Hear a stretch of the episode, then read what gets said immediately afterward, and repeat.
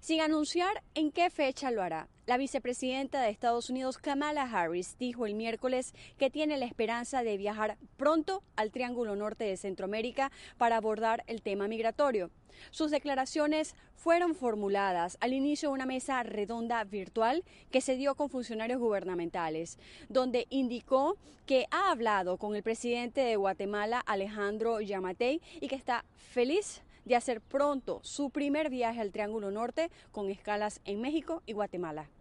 Por otro lado, el enviado especial del Departamento de Estado para el Triángulo Norte, Ricardo Zúñiga, negó el miércoles en una audiencia ante el Congreso que Estados Unidos haya llegado a acuerdos con Guatemala, Honduras y México para que desplieguen más tropas en sus fronteras, en lo que parece haber sido una decisión autónoma de cada país centroamericano.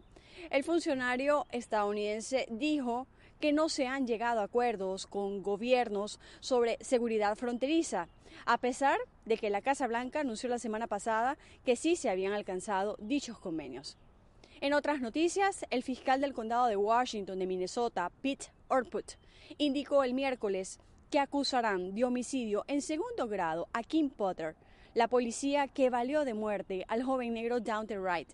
en el momento que fue parado por una infracción de tránsito, hecho que ha desatado protestas y disturbios y ha agravado también las tensiones en una zona ya estremecida por el juicio al policía acusado de matar a George Floyd.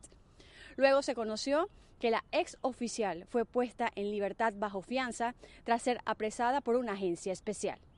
Desde Washington, Sofía Pisani, Voz de América.